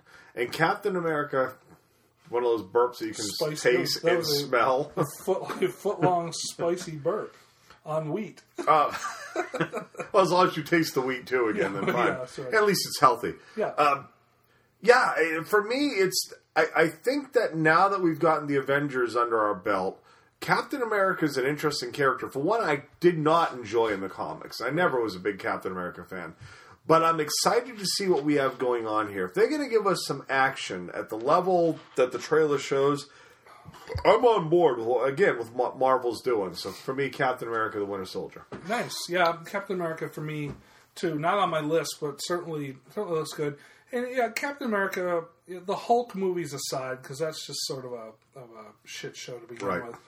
But the Captain America was my least favorite, only because I'm just not that into Captain America. Yeah, and, and it was they- done well. and they had to give you the background and everything, Sure. which they did a great job. Sure. but it, it was there was so much of it right. that it was like an hour and a quarter of the film before we really even started getting any Captain America action. Right. And it was enjoyable, but I'm looking for the next piece where we actually get something going on. Right. Uh, my number four, uh, new Christopher Nolan coming out. Interstellar. Um, not sure what to expect of this, but Nope. another one Much of like those- Inception. Much like Inception, you don't really know what you're going to get with the Christopher Nolan. You know you're going to get something mind bending and interesting, but that's just it about about Nolan. You don't know what you're going to get until you see it. Um, so I, I'm on board with, with anything. And who's who's in the? Is this McConaughey? This is McConaughey. McConaughey, which adds to the whole thing. McConaughey is Kate Mara in this one. Maybe that sounds right. I'm thinking it's Kate Mara. I stole time. your thunder, so feel free to discuss. Interstellar. Yeah. Yeah, well, you you actually have stolen why. It's it's not like we can discuss what this movie's even about. That, that but it's Christopher Nolan, and, and Inception's one of those movies. When you and I first saw it, we came out of it and we weren't sure what to make of what we just seen. With each successive watching of Inception, I enjoy that movie more and more each time. Yep. Inception is such a well crafted and brilliant film, and yes, there are some flaws. The entire final scene around what feels like a, Bond film with the the snowmobiling, gun toting people, but it was it was such an interesting action spin on what they've been building. The story itself is just so well crafted. It's so different. Christopher Nolan gets stuff out of stories that's just original and unique. Even his Batman stories are unlike other stuff that's been done. Sure. And it, with the buzz around Christopher Nolan, with the secrecy around Interstellar, and with the cast going in, I'm feeling pretty positive that we're going to get a very, very good time at the movies here. Going to get another Inception level, I hope so. maybe. Just the the discussions that came out of Inception alone made it worth revi- make it worth revisiting. So it, it that alone makes Inception uh, makes Interstellar my number one. Uh, I won't belabor number three here. My number three is Guardians of the Galaxy. Right. For the same things, you know, it, we've we've come to expect a fun time with Marvel flicks, and this is just a whole new adventure. Because I have no background with with this this group of, of comics. Um, so I'm, I'm on board. It- It'll kind of be fun going in with no expectation other than we Yeah. should expect a, a decent Yeah, Marvel with. Rocket Raccoon. with a raccoon, a badass Badass raccoon. Raccoon, I'm down. We're done. That's my number three. All right, my number three could be a, a, a ship movie, but I'm on board with Dawn of the Planet of the Apes. This would be number two, actually. no, it wouldn't. You do we I just did my number three, right? and you went ahead of me. But we jumped from your you brought up Interstellar, then you, had off your number one. You had me discuss my number one Interstellar. Oh, okay, which would have been your number three. Right. Okay, so you just have three and two left. So you only have two left. Exactly. It's just you. This is three. Gotcha. Right. I'm on board now. So, Dawn of the Planet of the Apes. Right. Um, I want more monkey shenanigans, in all Well, yeah, honesty. absolutely. Rise of the Planet of the Apes, we, we said earlier when they showed the trailer. This movie, I went in with no belief that it was going to be a good movie. And Rise of the Planet Apes, to me, was one of the absolute surprises But of the that Franco year. factor was being considered when No when you at question. When- all- we said when we were walking to the theater is we had the likelihood of good monkey jumping in a movie, and we got monkey, jumping. Monkey jumping is the best. And, and this time we got monkey jumping and going into war. And do I think that we needed three movies? Don't know. I'll be curious to see what new they can give us. However, it is interesting that they returned to a series of movies. Let's be honest, they redid Planet of the Apes. It was an utter abortion. Sure. They they missed what really worked with it. What was missing was what we're getting now, and that's the backstory of how we got from there to here. And it's an interesting enough story that I I'm on board for. Dawn of the Planet of the Apes, I think, has the potential for being as good as Rise. If that's what I get, that's more than I could ever ask for. Right. Uh, my number two uh, was actually uh, Godzilla. Yeah.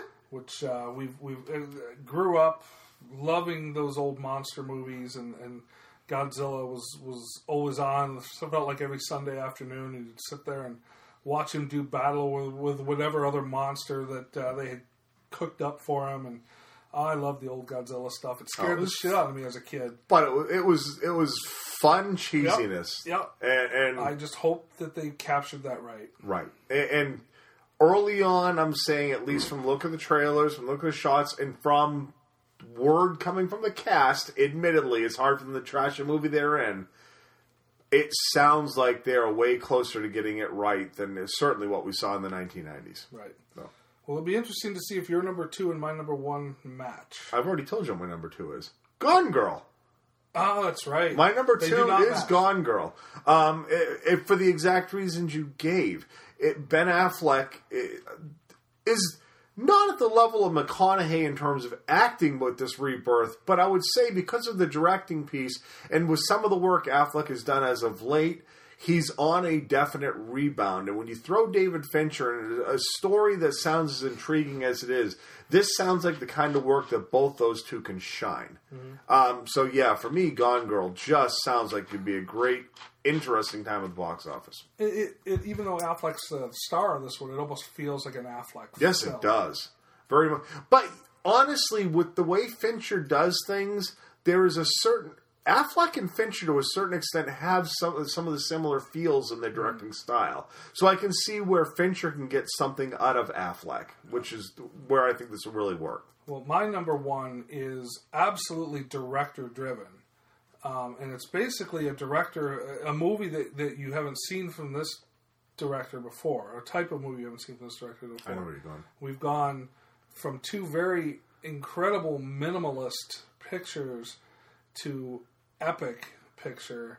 It's Darren Aronofsky's Noah. This is one that when we do our blockbuster conversation will appear on mine, and it's such a hard movie to predict how this thing's going to do. You th- you're going to stick that? You, you think that's going to be one of the top ten of the year in, in I, box right now, I think it might be, but by the time we discuss it, it may not. It uh, because the the difficulty for me is the Christian factor and how they turn out for their movies. Keep in mind that. Um, Oh Jesus! What was the frickin' Jim Caviezel, Mel Gibson? Uh, yeah, um, that movie was the top ten that year. It was the top five that year. yeah, there was a lot of controversy around that too. Doesn't matter, but the, the the box office is still the box office. Whether or not people liked what they saw, it wasn't that- Last Temptation. It was um, no. Last Temptation of Christ was the one. What was it, that was uh, Scorsese, I, I want to say and it was with Dafoe. um, Oh, what the fuck was it called? I can't think of the name of it. Doesn't matter. It was basically the. the I saw it too in the yeah, theater. It, I didn't see it in the theater. I, I did see it as soon as it landed a on good video. flick. They did a good job with it. It was very graphic. As a non-Christian, I took it for what it was. Um, but yeah, I, yeah, uh, I know. Yeah, Noah could be an, an interesting, interesting movie, especially with Aronofsky. I just want to see doing it. Aronof- see what Aronofsky does with it. I still need to see the talking guy who did The Wrestler and Black Swan as his last two, Two great flicks. films. Uh, yeah, two two fantastic films, and this here has just got epic written all over it. So And let's be honest, Russell Crowe is the guy you can put in an epic kind of film and it Sure. works. Well, he, there's yeah. something about the way he carries himself. sure. So, All right, that's our, our top 10 most anticipated uh, pre festivals, if you will. Um, let's uh, we'll pause one last time here. We'll come back and we'll talk some Coen brothers. let's do it. Oh, it's fairly well, my darling, true. I'm leaving in the first hour of the morning. No, you don't want to go anywhere. And that's why all the same shit is going to keep happening to you because you want it to. Is that why? Yes, and also because you're an asshole. Be the coast of California. So it's fairly. What'd you say you played? Folk songs. Folk songs. Thought you said you were a musician. Another day, another time. It ain't believing. folk singer with a cat. It's not my cat. I just didn't know what to do with it. Really? So, you bring your dick along too? I should have had you wear double condoms. Well, we shouldn't have done it in the first place. But if you ever do it again, which is a favor to women everywhere, you should not. But if you do, you should be wearing condom on condom and then wrap it in electrical tape. Though the weather is against me, and the wind blows hard, the rain, she's a turning into I'm interested in, in gigging here. Okay, let's hear something. You don't want to hear the record? Why should I? You're here. Play me something. Play me something from inside Llewyn Davis.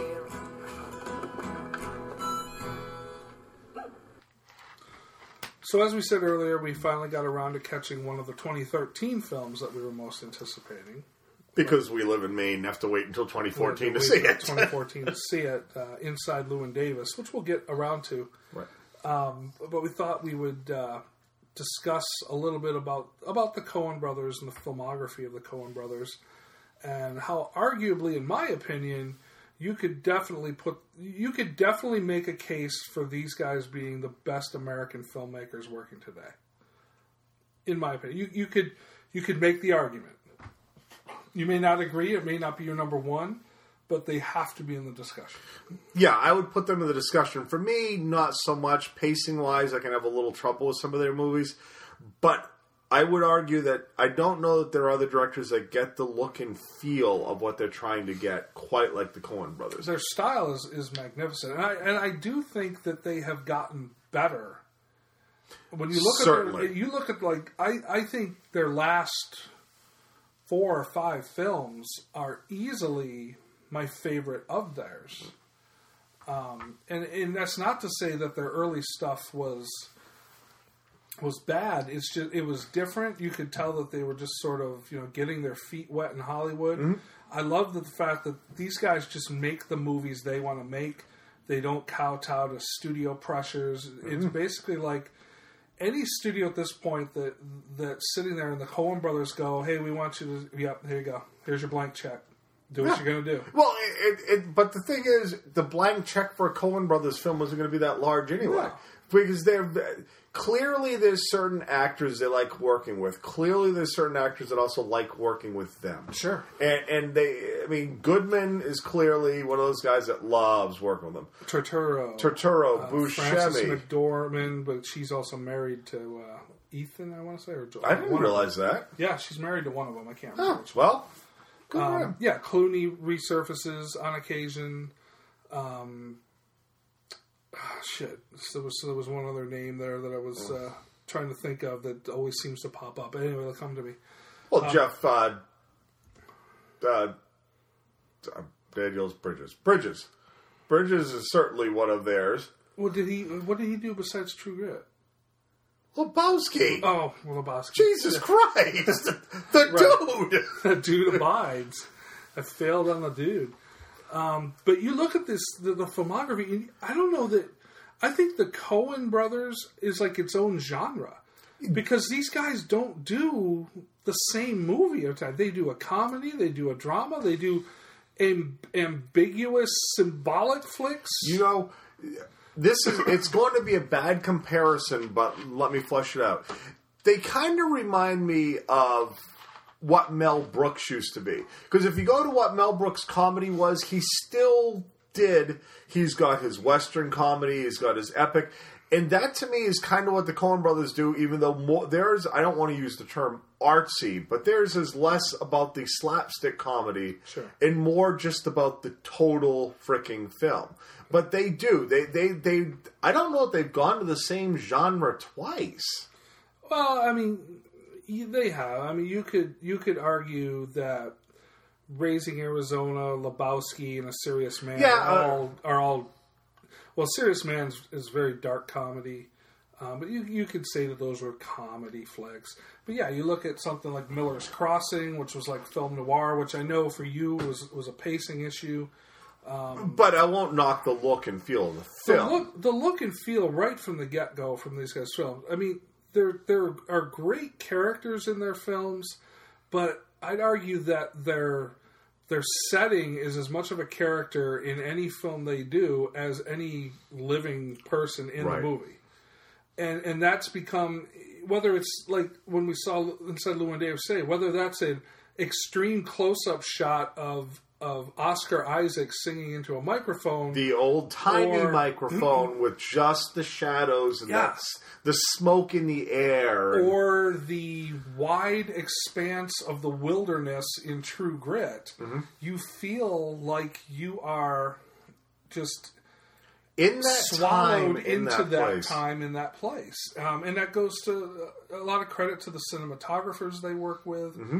Um, but they just have this eye, and you can tell some of their influence. Barton Fink, I can see so much of Kubrick in Barton Fink. Uh, with the, with like the long hallway shots, so you just reminiscent of The Shining. Um, in, in in Miller's Crossing with the film noir, you, you can you can feel a lot of of Kubrick's influence in, in these guys, but but you have to admire and, and they write their stuff. Oh, They- they their produce their works are completely their works. they, they, they, they are. They don't allow anybody to bastardize what they're trying to do. Now, I think earlier on in their their earlier career, um, when you look at Miller's Crossing, when you look at Blood Simple, Barton Fink, they got a little bit more into the I don't know the symbolism of stuff, a lot more of the ambiguity of stuff. Um, you know, things that you had to maybe after there you sort of scratched your head and go, "The hell were they trying to do?" And Barton Fink's a good example of that. When you sit back and go, I, I, I liked that from a character perspective, but I'm not exactly I'm not sure what the what I you saw. were trying to do. Was this a was this a, a a heaven versus hell thing, a fire versus water thing? But the characters that are a part of it, Turturro Oh, as great. as Barton Fink, Goodman, Goodman, uh, as whatever his character the neighbor name. there. Yep. It was it was it was phenomenal. Mad, uh, Mad Mutt or whatever they Yeah, called him in the end. But Um, yeah, it, it- the thing is, their characters are almost these really starkly dri- uh, drawn. You, you, whether or not you like the movie, the characters themselves will really stand out in, in Coen Brothers films. And I would argue that what's strange of them is they don't necessarily do character development as normal as a lot of directors do. You're not going to get a whole lot of background in Barton Fink, yet you feel like you know Barton Fink by the end. Exactly, of it. exactly. And I don't know how to really put a finger. I, I, all I can figure is because All they've gotten like so so much of the rest of the world around them is so detailed that you figure out where that person falls in that Well, world. I look at No Country for Old Men, which is one of their best films in my opinion, and you look at, at the villain that Javier Bardem um, plays. and I can't Mhm. remember his name, but you look at that, and like in any other film, I'd be like, "Well, how'd this guy get that way?" I don't care how he got that way No. here. He's just so mesmerizing to watch as a character. It's I don't need his background. and because I don't the let way other they do directors their get away with that. Right. Because of the way they've done their films, the backdrop is so much a part of their personality. Mm-hmm. And and the character is so much a part of the backdrop. They're almost interchangeable. And again, all I'm saying is what you already have. That realistically the setting is so much of a character, it aids in the character development. And by that by within half an hour to a movie, you understand that character solely because of the world they're in. They've dropped you in the middle of it like you've got a camera and you're following that person around. And it makes you understand. You may not agree with what they are. Certainly, you can't agree with what Javier Bardem's character is, Right. but you understand that this is a person that's been driven to this mm-hmm. point, and you are just mesmerized by it. Yep. And that's what the Coen brothers do right. And th- that is where they did expand upon the True Grit universe. Mm-hmm. You understood. The, the comment I heard before I saw it was Steinfeld just came off as the this character that was so driven towards revenge that she became obsessed with it and as a result you do and that was my first thought when we watched it was yeah this this person it is their life they're consumed by revenge and to avenge their family when nobody else will. She's going to do it. That's all that matters to her. And it just makes you get engrossed in the entire story. Right. That simple idea. And you get no backstory of hers either. It's just, you know, she's looking for revenge. You know that they cheated her father. Her father died as a result. Right. It's enough. Right. And that's what the Coen brothers nail. They give you enough of that world that it fills in the gaps. Now I know that uh, we hadn't seen every, and I still haven't. I'm still like about two or three short of the full filmography. These guys have 18 films to their Mhm. credit uh, from a directing standpoint. And early on in the career, the credit really, I think, just went to Joel Coen With Ethan as with a producer and writer. or vice versa, because I get my Coens reversed on, Yeah. on occasion. Um, but now that now everything that comes out is pretty much written and directed by Joel and Ethan Coen. Mhm. Um, so I, I a revisited and see saw b saw for the first time some of their earlier stuff, uh, and, and a couple of things more in their mid mid uh, career. Um, today, what would you say your favorite Coen Brothers film is? And that's interesting. That's interesting because we haven't really discussed Inside Llewyn Davis yet. So it's hard for me to. It's it's so fresh. It's hard to step back and decide where you're going to rank a film like Right. that. Because it's very easy to walk out of films going, "That's the best ever." For me, I would probably. This is a tough. It's, tough. and and here's why: because I don't know that you can rank Coen Brothers films so necessarily. different. Exactly, because there's a part of me. If I want a comedy, I would. If if I'm in a comedic mood, The Ladykillers or or Lebowski pop right into my mind. I've sat and watched those movies, and I know a lot of people don't even like The Ladykillers. I love this movie. Um, I implore you to to even after this discussion today, don't stop there. See a serious man. I, I definitely want to see a serious man. Without a doubt, their funniest movie. I definitely want to see that one.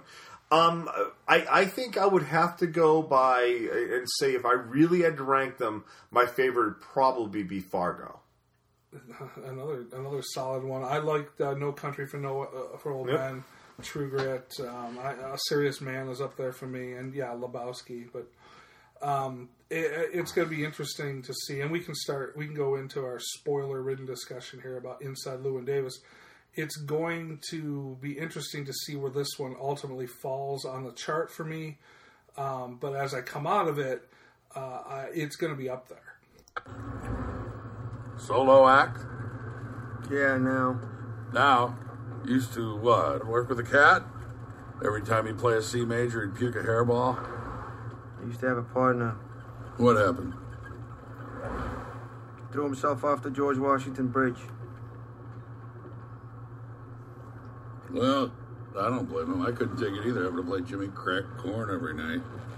Oh, pardon me for saying so. That's pretty stupid, isn't it? George Washington Bridge. You throw yourself off the Brooklyn Bridge, traditionally. George Washington Bridge. Who does that? For Coen Brothers films? For Or- Coen Brothers films. Inside Llewyn Davis is going to be up there for Coen Brothers films for me. I, I thought it was fantastic. Um, I don't know where you land on it. Uh, I know that's not not your genre of No. music. No. Here, what I what I find fascinating with Inside Llewyn Davis, I loved this movie. Mm.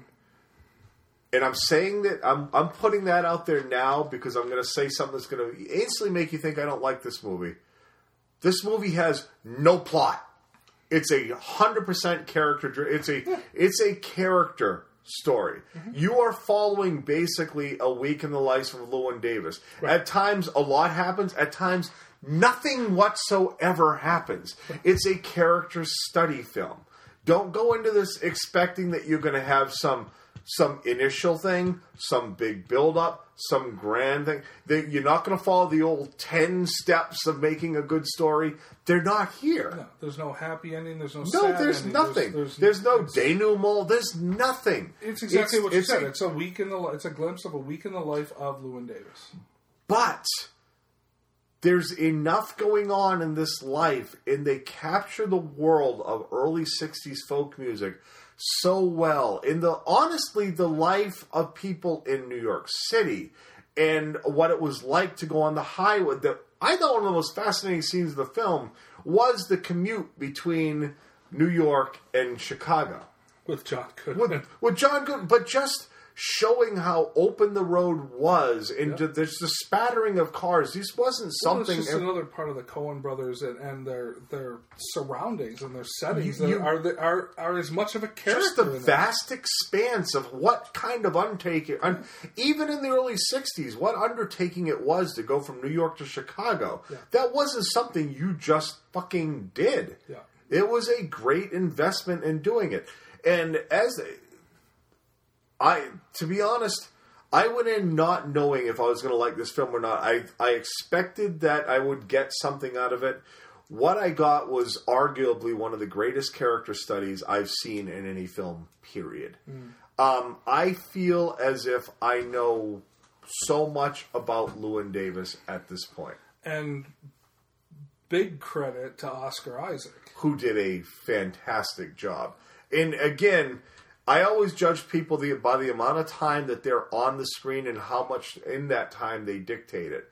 He was easily on the screen 97% of this film Sure. and dominated every second of it. For an actor that people, a lot of people wouldn't even know who you were talking about. Right. Or they may know him as Blue from Sucker Punch. Or, Blue from Sucker Punch, or he was in Drive. Right. Um, uh, yeah. Interestingly enough, Mulligan's. Yeah. Uh, Hopefully, this will put Oscar Isaac on the map more. I hope he gets a nomination for this because he was absolutely phenomenal. He was. And, and he did his own singing too, Yeah. which he's great. yeah, I, I, I, I would I would pay money to watch this guy sit and sing like that. Yeah. you know, I mean, it's it's not really my genre so much either, but but I I don't not enjoy that. But you know stuff. what? They made me think of how interesting a time it would have been, though, to go into these little smoky clubs Oh, and see these acts coming up for just four or five songs, just one Well, after they- the other. these guys are the more other. than just musicians; they were storytellers. right. They were. If you listen to the they were quote unquote modern day bards, is what Sure. we had. Absolutely, absolutely. Um, I aside of Isaac, I thought John Goodman was a steam sealer while he was in there, but he Yep. is in many things. Uh, Carey Mulligan was great, but oh god, I hated her. She was annoying. I hated her because all she was content to do was blame Llewyn Davis for everything. Everything. and he even brings it up. You ever hear the phrase "it takes two to tango"? Mhm. She's act- she's talking to him like it's completely his fault That she slept with him? Yeah, That she, sle- Yeah. even though she is clearly living with a dude that they're that he's friends with, she fucked him, got knocked Right. up, and it's his fault. it's his fault. Right? It- it- you know, if that's true, then you were raped, right? and you weren't. So so stop. Uh, yeah, I found her to be completely annoying, completely out of line with the way she was trashing him out. But you could still tell she felt something for him. Mhm. It was impossible for as many people as this guy pissed off and how much of a loner was that people genuinely liked him. They just, you know, it seemed like they were like, dude, you've got to do something with yourself. Right. And and the only ones that for some reason didn't feel that way were the professors. Was the the professor? Was it Roseberg Reisman who owned the cat? Oh, right, right, right. They they were the only ones that didn't seem to judge him. And it looked like the only reason there was because they were so well off he could sack on the couch and it meant nothing to him. And to them, he was kind of their entertainment. Right. He was their little piece of the Lower East Side that they could bring in, and and he could that little snapping he had was more than just the loss of the of Mike. It was uh, recognizing that he was their little dancing pony. Right. He went in. He ate. They, they he didn't even want to go there for food, but because he was there, they offered him food. But now you have to sing for your supper, and that's what he was. Then he was a little toy they could wind up and roll out. He was their little folk singer, as they as they called him to all their friends that were always there having a wine party. Right. Explain the cat. Yeah, sorry. It's uh, it's the Gorfeins cat. I crashed there last night. What's its name? Uh, I I don't know. He snuck out Do you the think door. you're staying here tonight? Leaving. Oh, I was hoping to. Is Jim around? Jim's not here. We told Troy he could crash here. Troy Nelson. How are you? How you doing, Llewyn Davis? Oh, hello. I've heard your music and heard many nice things about you from Jim and Jean and from others. you have not heard one nice thing about me from Jean. Ever. Um, Timberlake. Not a big role. No. But- and, and in fact, I thought it was going to be a little bigger than it was. Right. Well, the trailers would lead you to believe that there was a little more. But again, you, if you watch the trailers, you think there was going to be a lot more Goodman too. So True.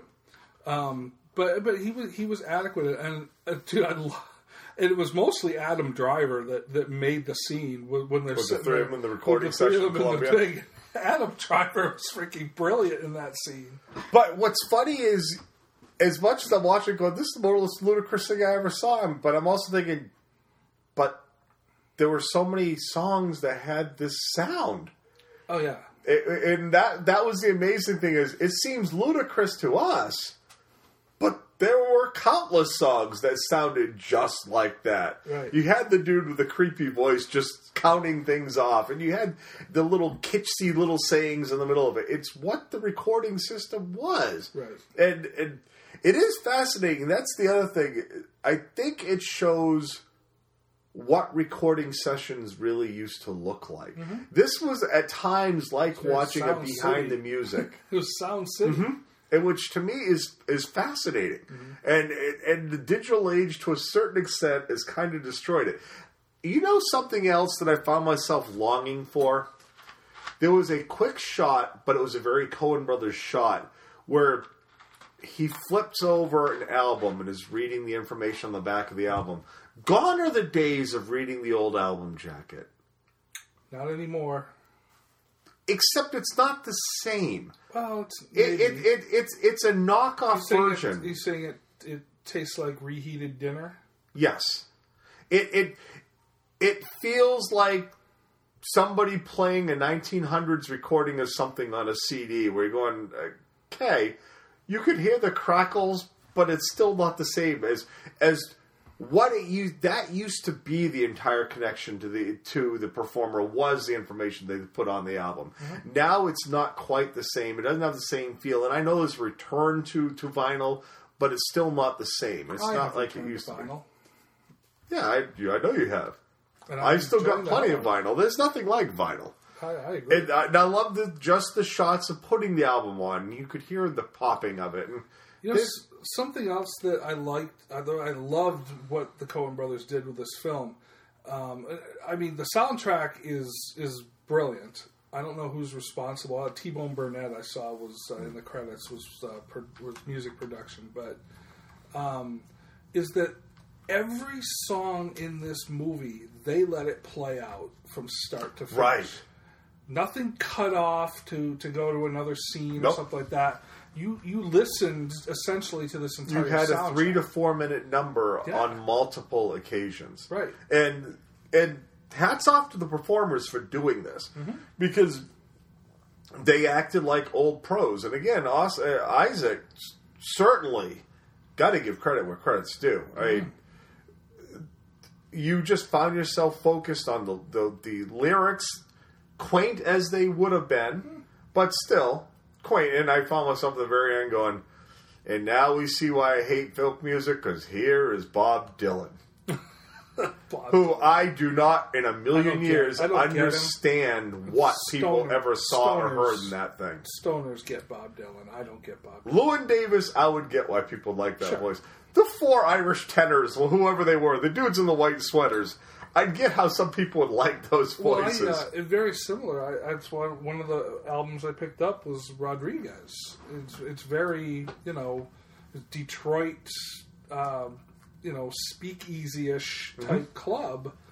Um, and he, all, all they do is they just sit down there, they strum their guitar, and they sing, and, and they've got great voices. But yeah, I agree, Dylan. I Dylan just doesn't have a, that good of a voice to me. no. But uh, uh, the cat was great.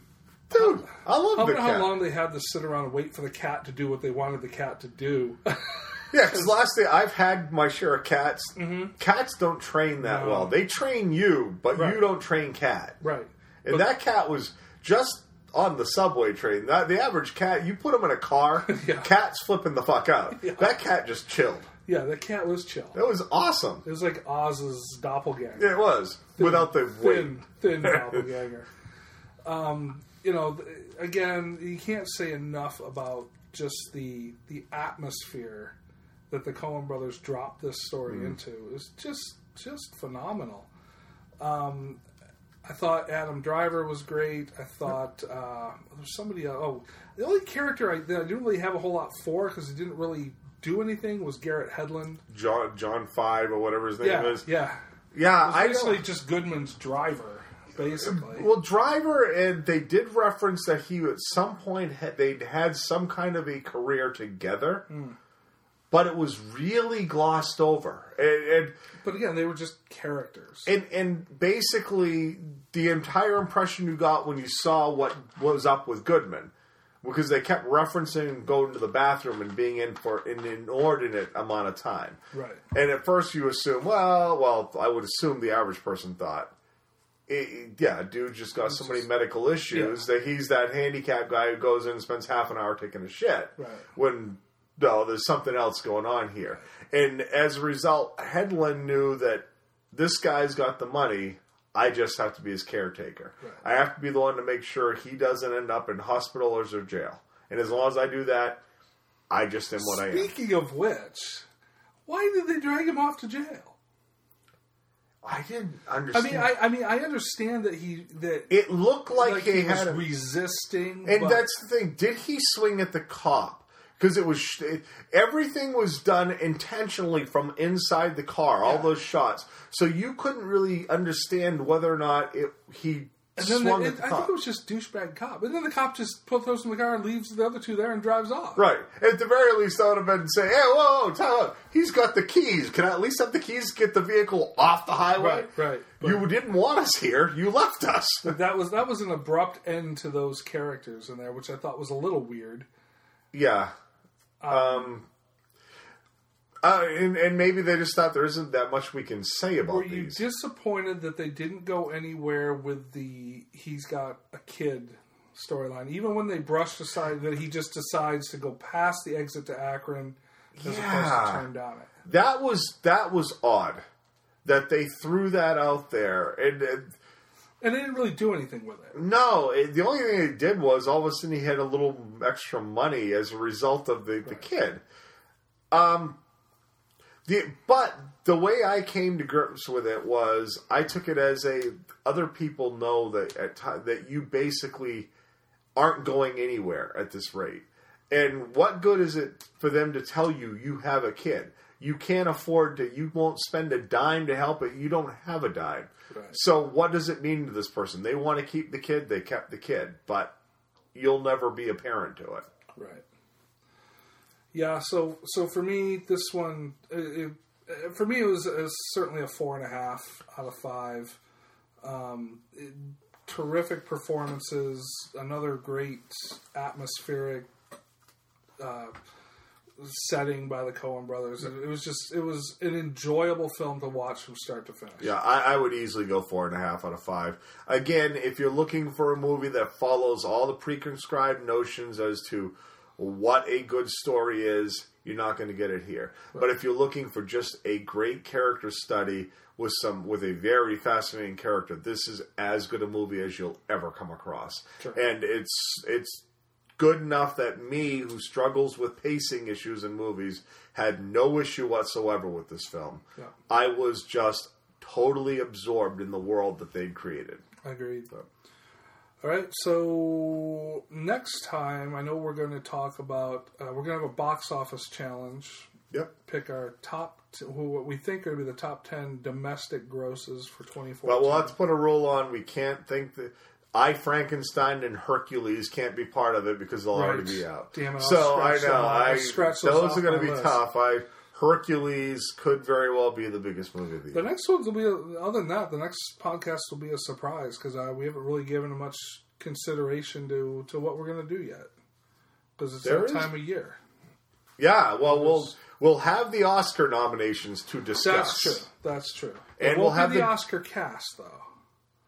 No. This isn't going to be the Oscar podcast. No, no, no. We'll have we'll have a high level on the nominations. We won't go into a great amount of detail, but we will have the Golden Globes to discuss. That's true. so we'll have plenty to discuss. Love me some Amy Poehler. yeah, she's she's she's all right. I- but her and Tina Fey together, they do a great job. So agree. All right, that'll do it for uh, for this time. Until next time, later. Right.